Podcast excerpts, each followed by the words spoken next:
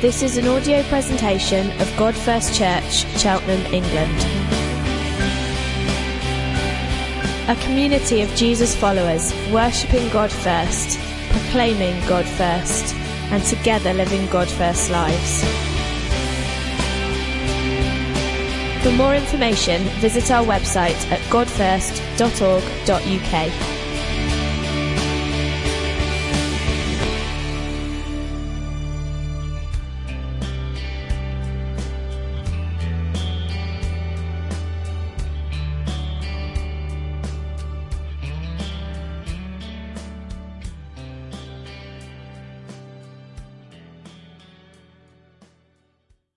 So we're doing a, a series, uh, I'm doing a series called Discipled by Jesus, and we're working through Mark's Gospel in our thinking of how we're disciples of Jesus. So I want to ask you a question first of all. So who, who put your hand up if you think you, Christians, Christianity are pr- pro-family? Pro-family. You know what I mean by that? In, positive about family. Put your hands up if Christians are pro-family. Okay? Most of you should have your hands up. The Bible's full of kind of stuff of positive things about, about family. And you probably hear lots and lots of talks about family. And, and you, I, I guess churches will do, uh, we do that sometimes. Again, Mother's Day, big deal. Father's Day, big deal.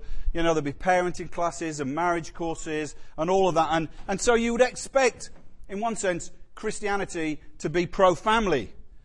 And, you know, there's stuff in the Bible where, you know, it, it says in the Ten Commandments, don't sleep with someone else's partner. Don't commit adultery or honor your father and mother that you may live a long time. I like to quote that to my kids. I said, look, if you want to live a long time, if you want to live a long time, you better honor your father and your mother. So there's commandments about the strength of family and stuff, but also even the requirements of an elder, a leader of a church is very much kind of uh, about family. So Here's 1 Timothy 3. It says, An elder, a leader of a church, must be above reproach, faithful to his wife. He must manage his own family well and see that his children obey him. He must do so in a manner that's worthy of full respect. If anyone doesn't know how to manage his own family, how can he take care of God's church? Obviously, since we've had James living with us, I'm feeling more vulnerable on this area particularly you know, as my kids are rude and disrespectful over uh, dinner time, and I don't manage my family well, and I model all sorts of wrong things. So actually, James, you can't leave. But actually, uh, you'd think, well, you know, that's what Christians are pro-family. We've got to be positive family. Here's, here's this uh, a quote from uh, a, a website called About Atheism. So obviously, it's not pro-Christian. About atheism, it says this. Christians today portray themselves as staunch defenders of family values. Not so much because they're simply good people, but rather because they are such good followers of the principles set by, down by Jesus. According to them, following what God wants will naturally make you a better mother, a better father, a better sibling, and so forth. In short, family values come from the sort of good Christian Jesus expects you to be. And then they had this sting in the top. However, such passages as Mark 3, which is what we're going to read today, make the whole family values argument of modern evangelical Christians difficult to uphold. In other words, what we're going to talk about today sounds not pro-family at all.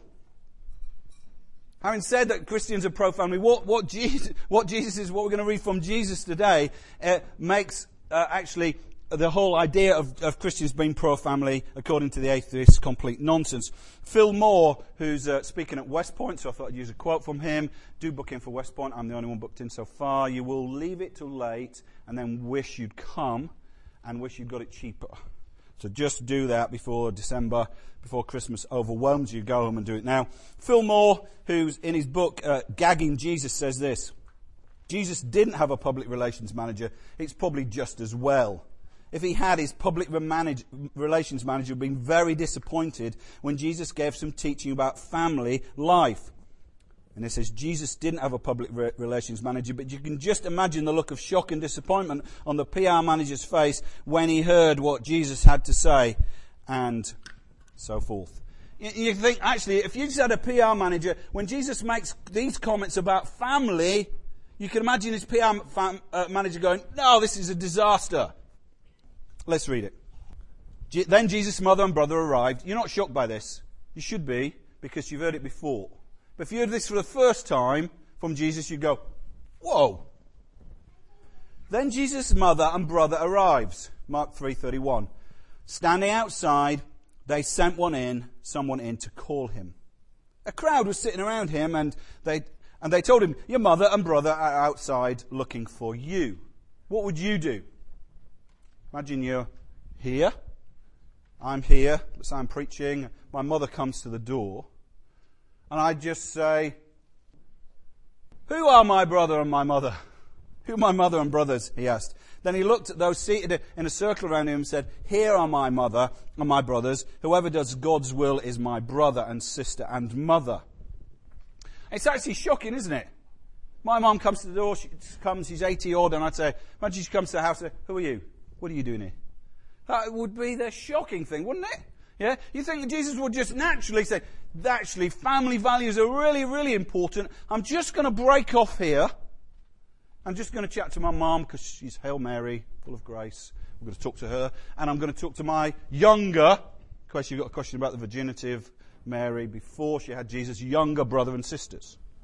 But Jesus doesn't do that. He, he looks around almost at this kind of crowd. I don't know, you know, what, how many people? 40, 50 people? Was there more? Was there less? I don't know. But he looks around and says, Here is my mother and my brothers. Whoever does God's will is my mother, brother, and sister.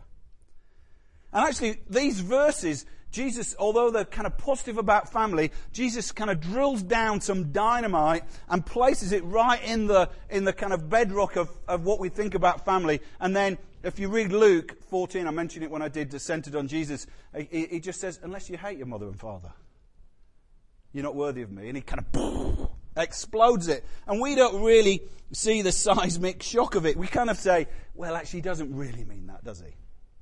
What he really means is just get your priorities slightly right. And I talked about this. Just get your priorities slightly right. Love God a little bit more than your family.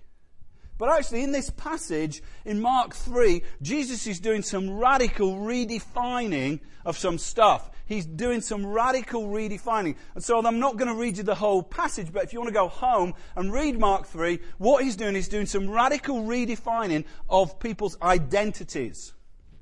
He's actually challenging two of the biggest identities in a Jewish person's life. He's saying, the first thing he redefines is things about your nationhood. What does it mean to be God's people? And the second thing he redefines is what it means to be God's family, to be in family. So the two help us to inform each other. So let's just look at it quickly. Um, Mark 3, 13, if you got it, I, I, didn't put it there, I don't think. It says, Jesus went up onto a mountainside and called to him those he wanted, and they came to him. He appointed twelve that they might be with him, and he sent them out. That means that's like apostle. The word sent them out means apostled them to preach. Anyway, two little clues in that, that verse about another big event in Jewish identity. Talk to your neighbour and let's see if we can come up with it. It's easy. Talk to your neighbour. Two big things. In that verse, Jesus went up to a mountainside, called to him those who he wanted, and he appointed 12 that they might be apostles or sent out to preach the word. Anyone want to play? 12 tribes. Yeah, we'll go for 12 tribes. 12 tribes, 12 apostles. What else? Mountainside. Mount Sinai, giving of the law, what comes out from Mount Sinai is the Word of God. They are sent out to preach the Word of God. What is Jesus doing? He's making it absolutely clear 12 tribes, now 12 of my followers. 12 sons of Jacob, now 12 followers of Jesus. And he sends them out, not with the law of Moses, but sends them out to preach his words. He's totally redefining what it means to be the people of God. Make no wonder the people around him thought, he's mad. His mother and fa- his father, his mother and brothers and sisters come to him in the next verse and say, you're mad. It's a bit like American, there's a next slide here. It's a bit like an American uh, saying, I am the new George Washington or Thomas Jefferson or whatever, founding fathers, and instead of pledging the allegiance to what do Americans pledge allegiance to? Does anyone know? The flag and the, the flag and the Constitution. I pledge allegiance to the flag and Constitution of the United States. They say it every day in school or wherever, don't they? Yeah? It's like saying, actually, no longer are you going to say, I pledge allegiance to the flag and Constitution of the United States of America. I pledge allegiance to Jesus and his words. If somebody said, Barack Obama says, I'm now going to redefine what it means to be American, you're going to pledge allegiance to me, you would say, he was out of his head, wouldn't you?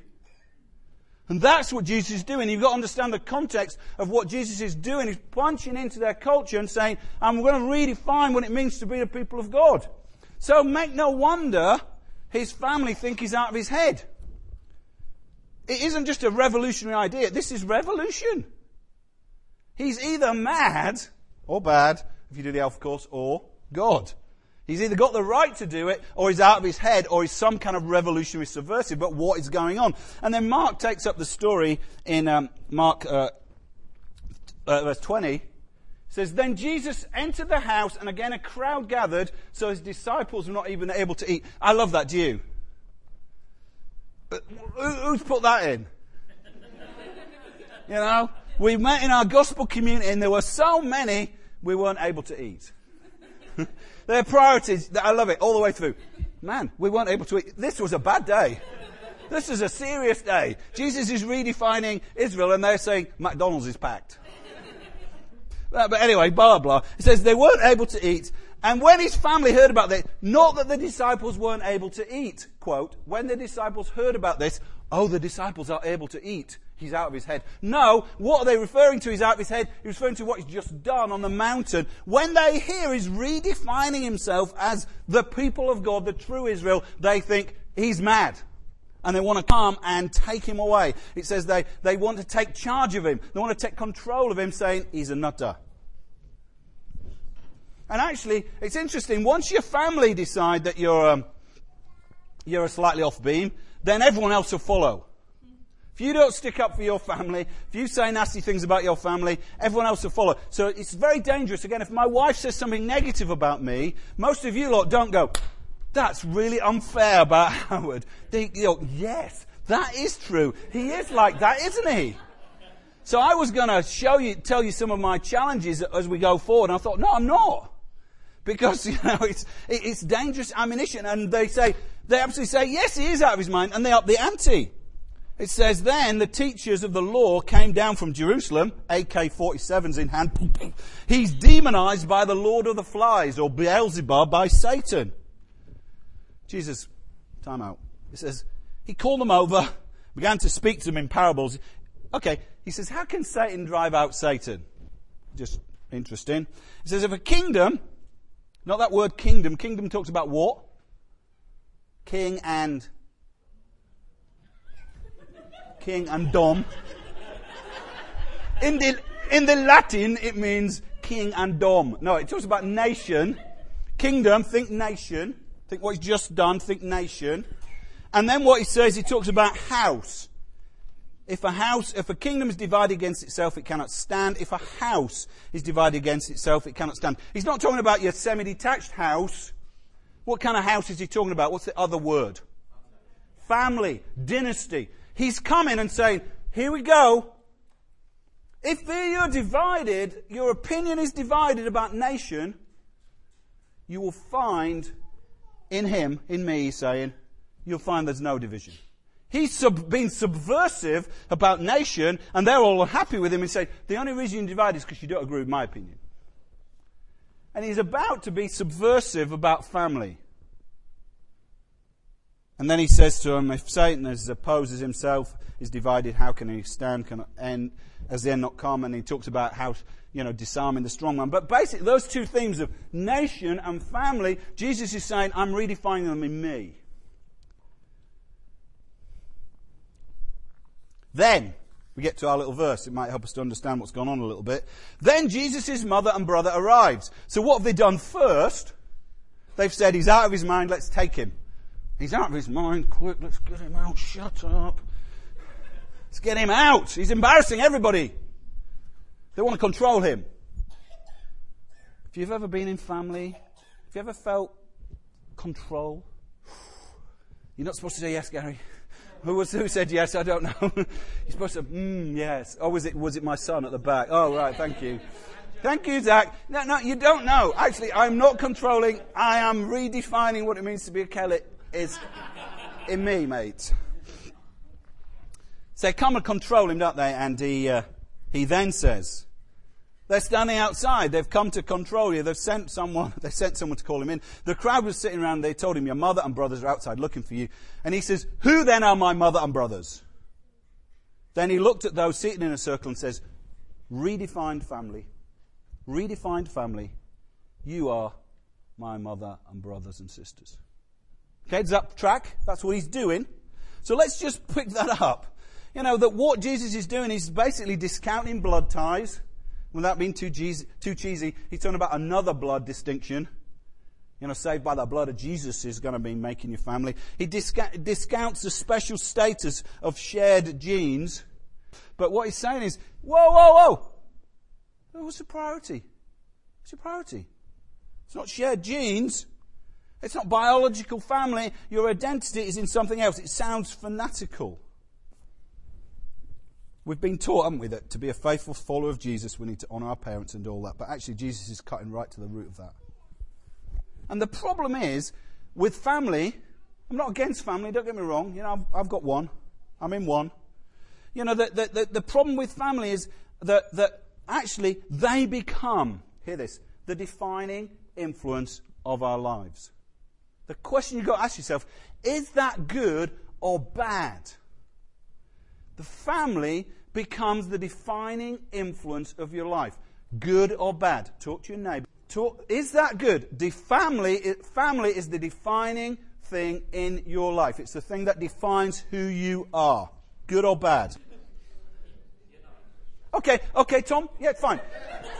Tom, what would you like? Is it good or bad?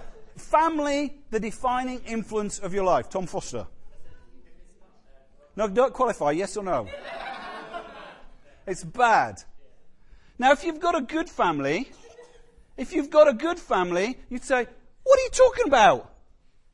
But if you've got a really bad family, you say, Dead right. My family's a, a mess up.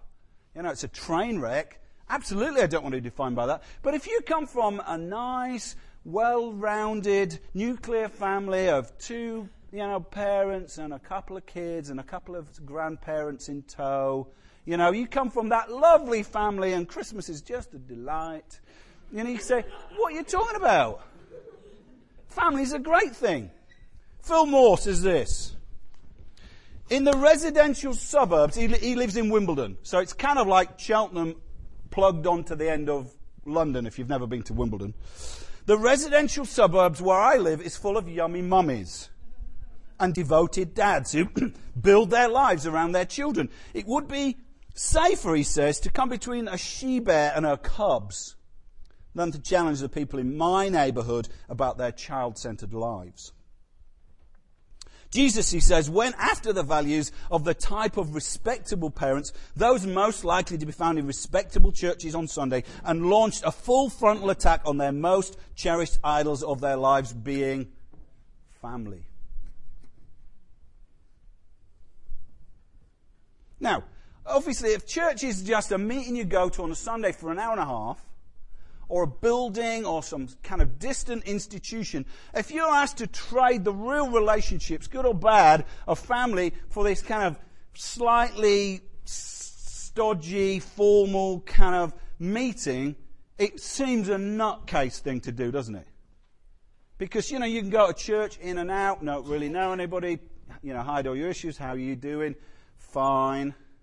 You know, how's everything? Fine. How's your week? Fine you know, and you go in and out and you sing a few songs and that's the church for you. No one's going to trade real family, good or bad, for that, are they? But I don't think that's what Jesus is asking us to contrast. I don't think he's asking us to, to define it. It seems ridiculous that Jesus would say, you know, actually trade the real relationships of family for the plastic relationships of, of church attendance. He's not talking about that. He's actually talking about a different way of family, that actually that, that, that our family is, is, is not ultimately to shape our identity. What's happened in your family, good or bad, is not ultimately to shape our identity. It is actually, well, it, thank you, I'll just read it. Jesus is redefining family as a community of those who follow him. For Jesus is your tr- ultimate identity. And what, you, what truly shapes us is not our national ethnicity, nor our nuclear family, but being part of the people of God, the family of God. Now, you can believe that in theory, but if you don't really try and endeavor to live it, then really what you're doing is just being shaped by the world around you. Now, it's interesting, my wife read this book, and actually, Q, help her. So, my wife read this book. I didn't like the title because I'm from Yorkshire and it's a bit too touchy feely. The title was called Emotionally Healthy Spirituality. Now, it's the sort of book with a title like that my wife's going to read, and I'm not. You know, I'm, emotionally healthy, but, you know, give me biblical theology of the New Testament, you know, but emotionally healthy spirituality.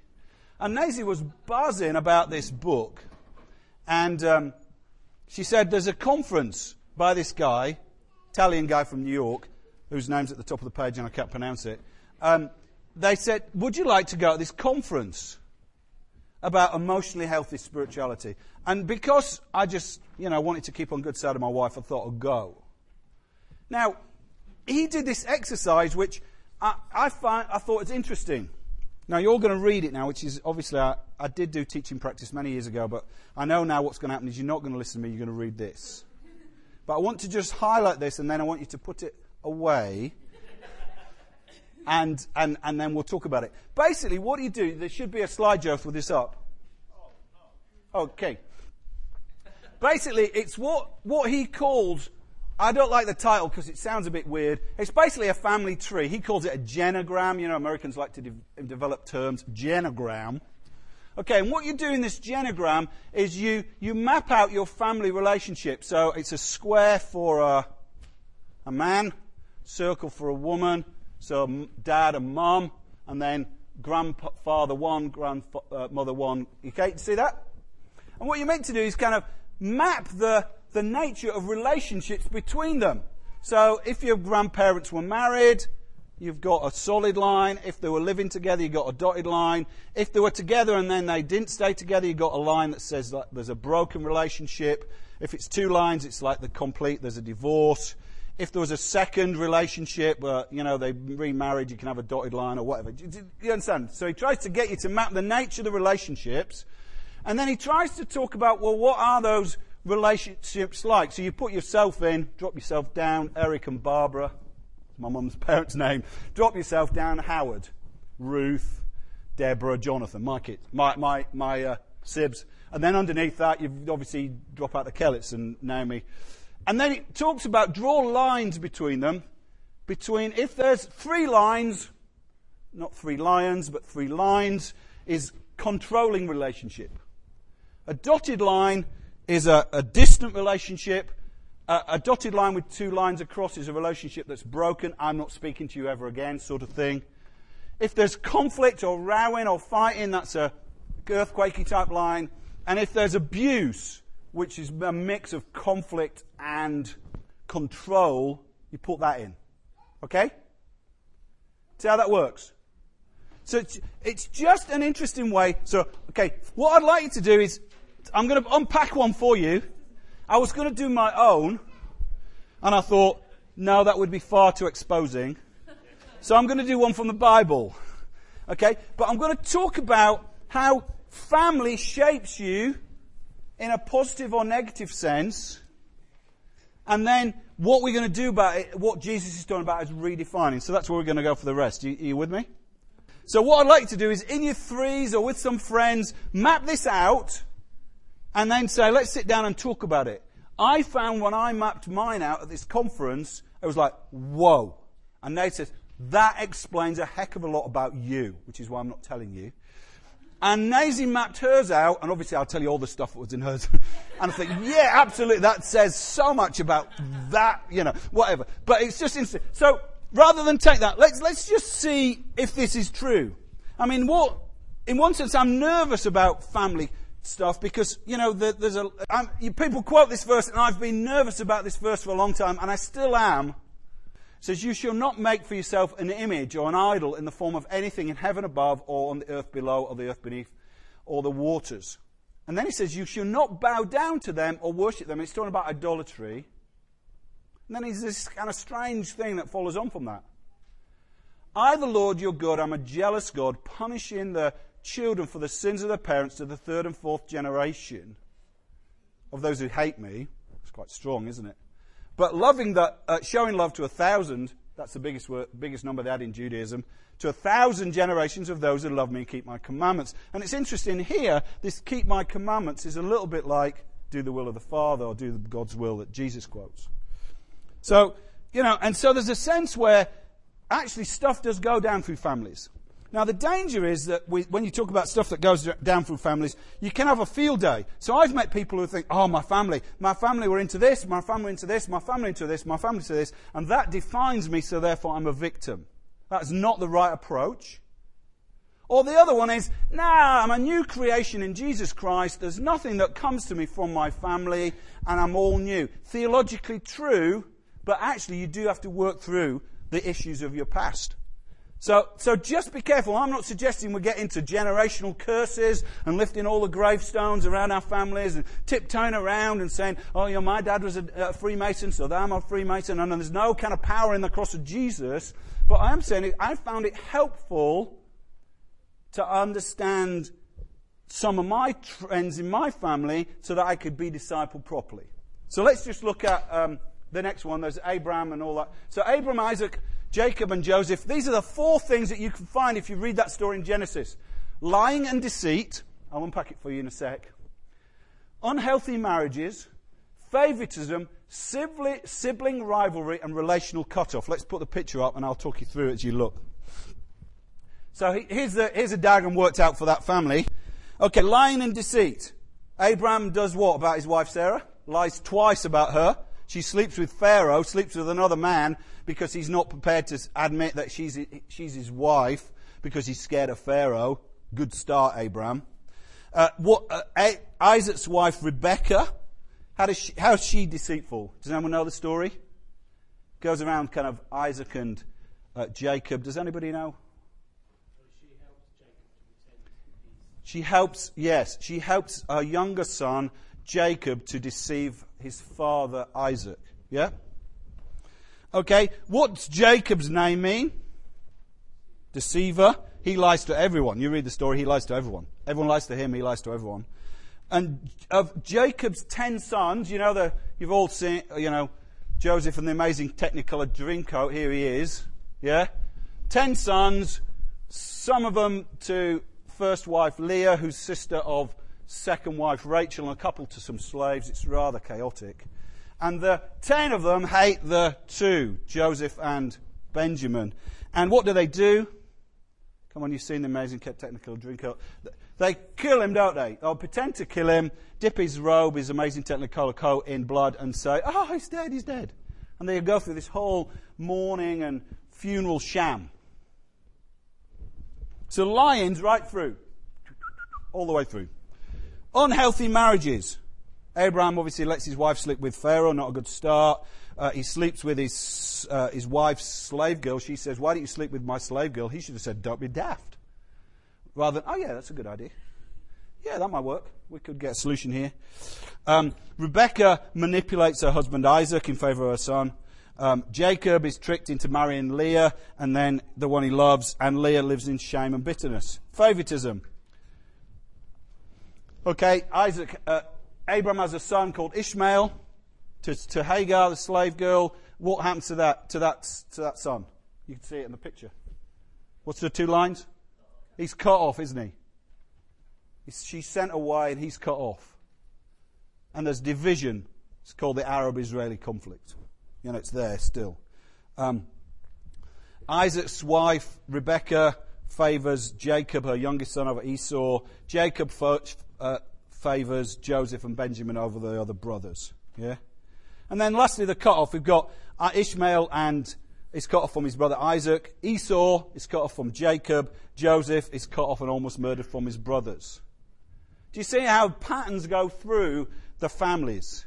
Yeah? Now, what happens with Joseph? He could have gone on and his kids, he could have worked that way. What does Joseph do? How does, how does Joseph respond to um, lying and deceit?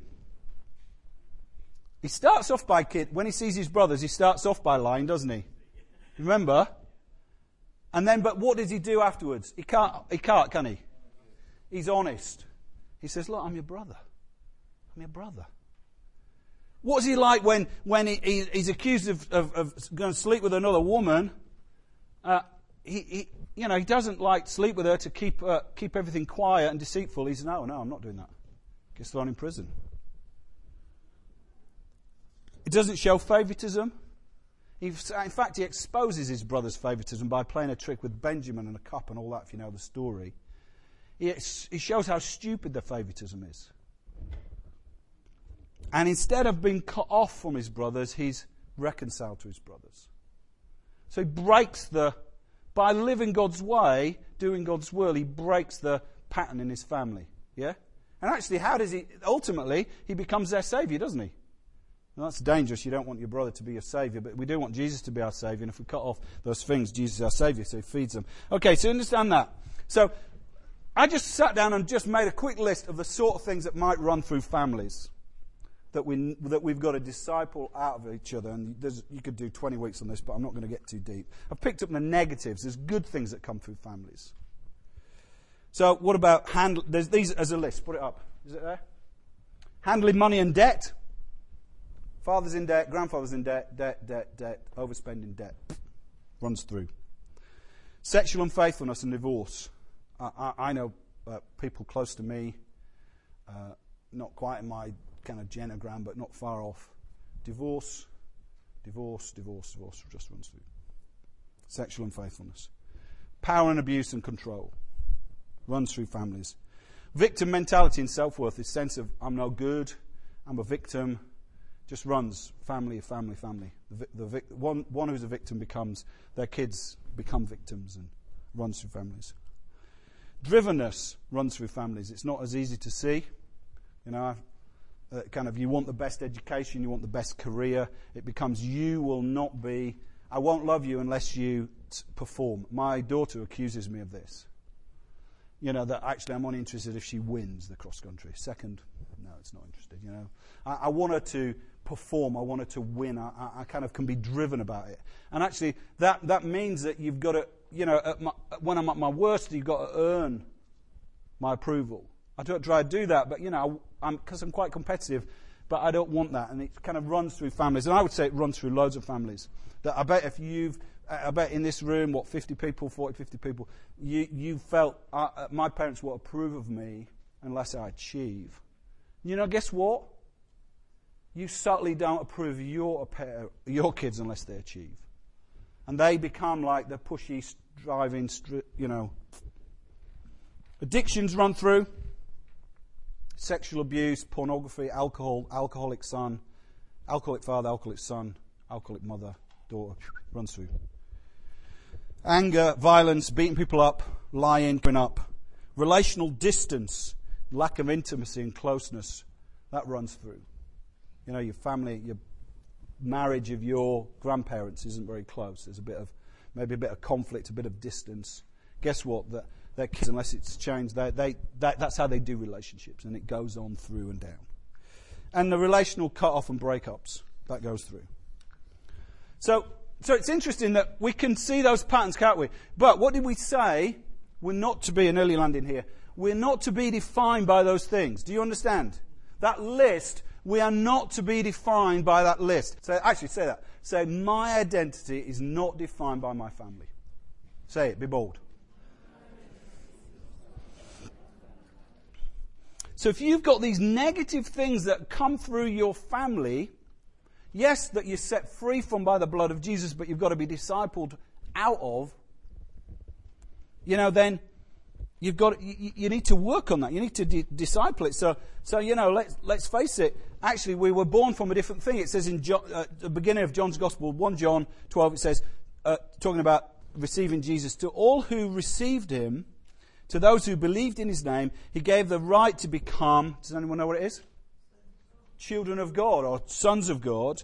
Children not born of a natural descent, nor a human decision, nor a husband's will, but born of God. Right at the beginning of John's Gospel, this is your identity. If you're a follower of Jesus, this is your identity.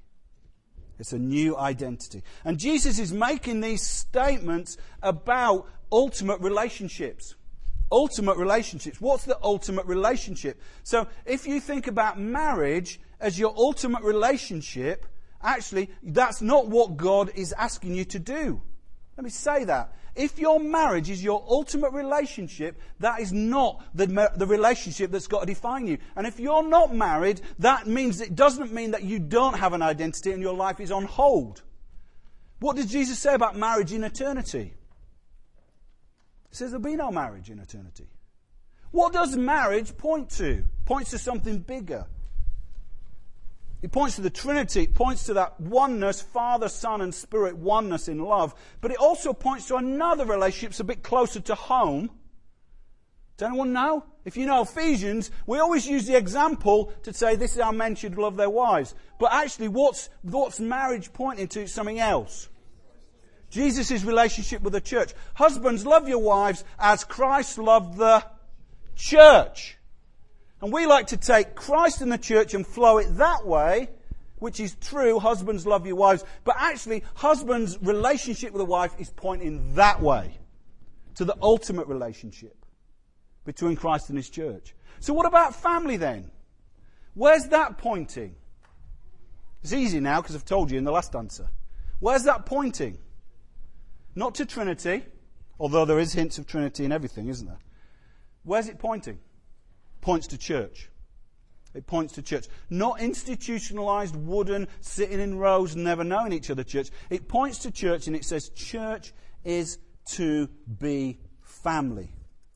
Church is to be family. I think I put it up as a big one there. Is, that, is it there? I used to say it's not really church if you're not really friends, but actually, it's not really church if you're not really family. It's so important. Jesus is saying church is to be family. So, what does that make of Mother's Day then? Honour your father and mother. Is Jesus saying don't honour your father and mother? So, what does it make of Mother's Day then? It's every mother, every woman is honoured. Mother or not mother, married or not married, every woman is loved and honoured. Jesus isn't saying, I don't like you, Mary, you're bad, coming to control me. He's saying, actually, if you're a woman in this room and you do my will, I'm going to love you like her. Yeah? Father, the same way. Every man. So Mother's Day and Father's Day is a kind of funny kind of game, isn't it? Because it's kind of saying, biological family.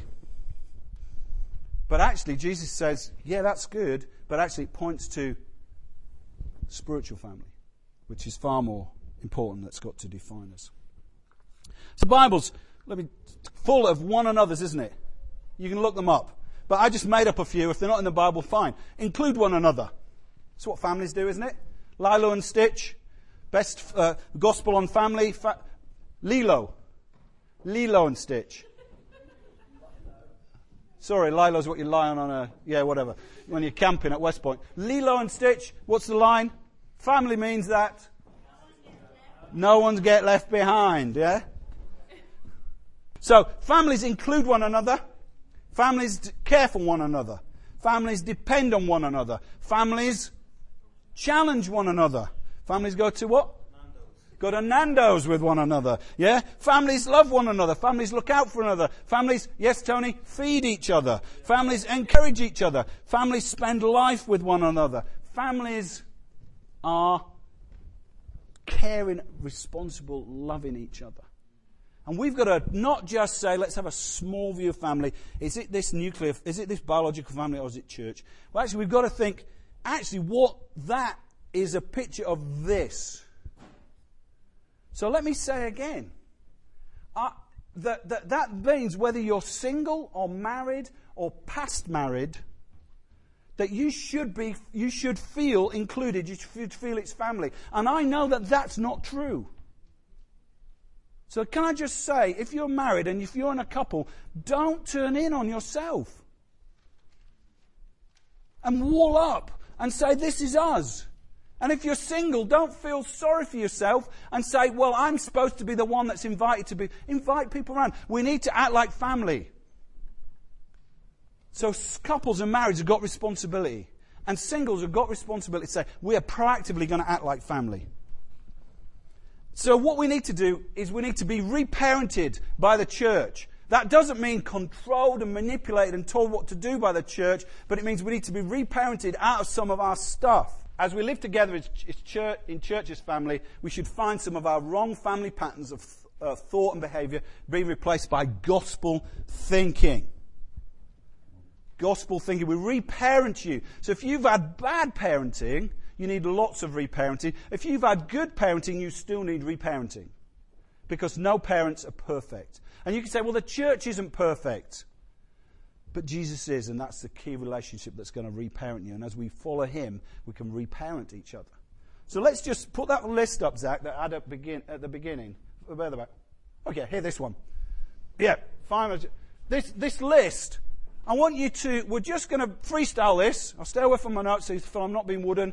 Um, no enter, do not enter toxic zone handling money and debt, if that runs through your family, what's the gospel family way to deal with that? Shout out. Giving and generosity is the family characteristics of God's people which breaks the debt and greed patterns in family. Do you agree with that? So that means you don't need to just give a church, you need to be generous. Because it breaks the pattern. If it's in you, bankruptcy, broken down, never enough money, greedy for money, grabbing for money, give and bless and be generous with your money. Not because it's law, because it breaks the pattern. Okay, do you get the idea? Fa- sexual unfaithfulness and divorce. Faithfulness with every relationship. Certainly if you're married, faithfulness in that relationship, but faithfulness in every relationship. Power and abuse and control. What's the, what's the gospel answer to that? Servanthood. Jesus knew that all authority in heaven and earth given to him one of our favourite passages. Therefore, took a towel, washed the feet of his disciples. Servanthood. Everybody, when you get power in church, people get abused. People hate authority. I talked about the last time. The way to deal with that is to say, actually, I, I'm humble with authority. So that abuse can't happen and control can't happen because we're servant hearted, self giving. What about victim mentality and self worth? How does the gospel family deal with that? Encouragement. If you feel I'm not good enough, what's the gospel answer? It is encouragement, but more than that. Accepted by Jesus, accepted by God. I'm not good enough, I'm a failure. No, you're accepted by Him. So therefore, we accept one another.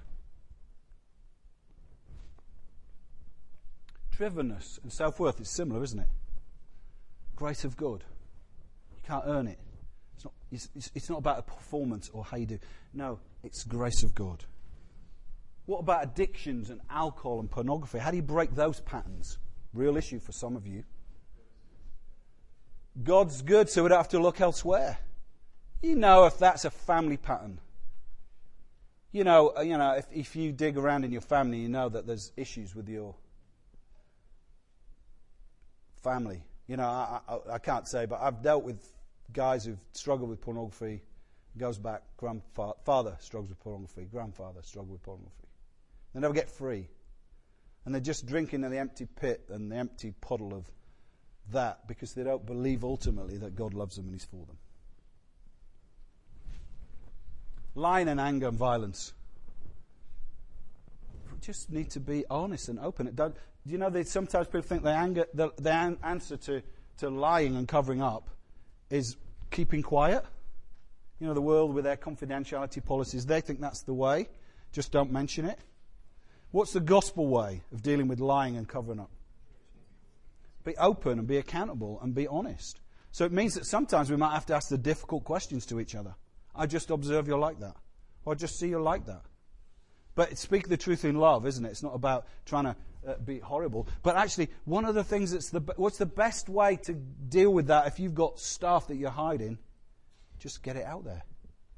In your free, in your relationship, in your marriage, get it out there. Get it out there. Breaks lying and covering up. Relational distance and lack of closeness. Lots of hugs. That is true, isn't it, in one sense? Relational distance and lack of closeness.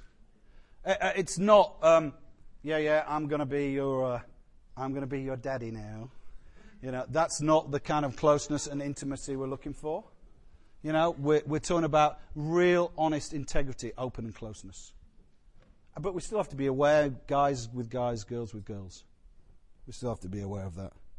And, um, and you want to take your mask off because you never get loved and cared for unless you take your mask off. Families where you never can say that I, I messed up.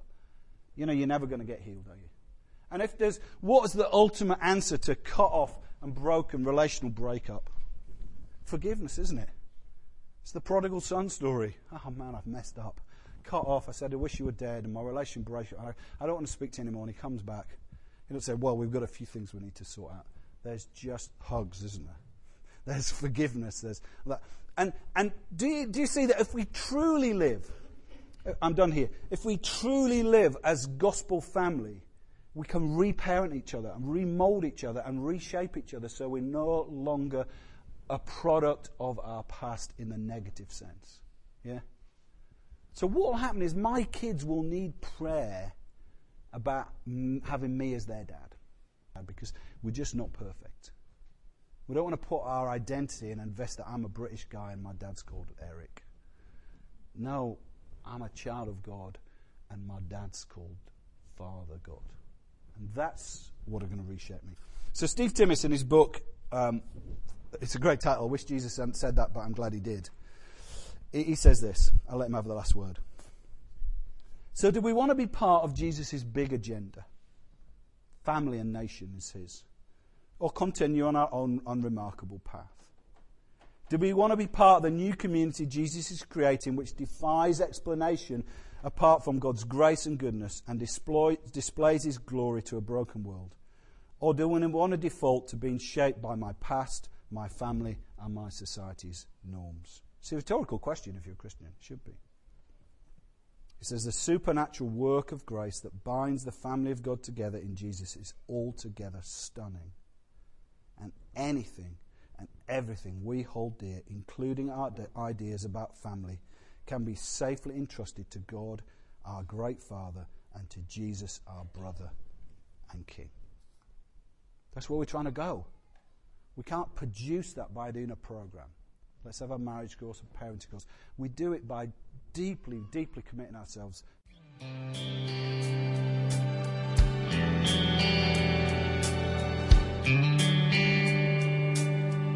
For more information, visit our website at godfirst.org.uk.